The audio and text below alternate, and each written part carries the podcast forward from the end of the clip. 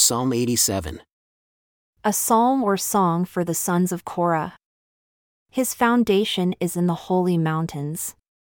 The Lord loves the gates of Zion more than all the dwellings of Jacob.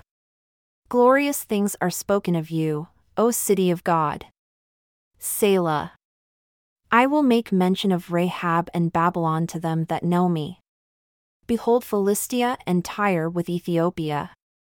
This man was born there.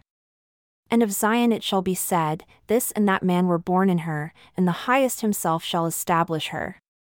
The Lord shall count when he writes up the people that this man was born there. Selah. As well the singers as the players on instruments shall be there. All my springs are in you.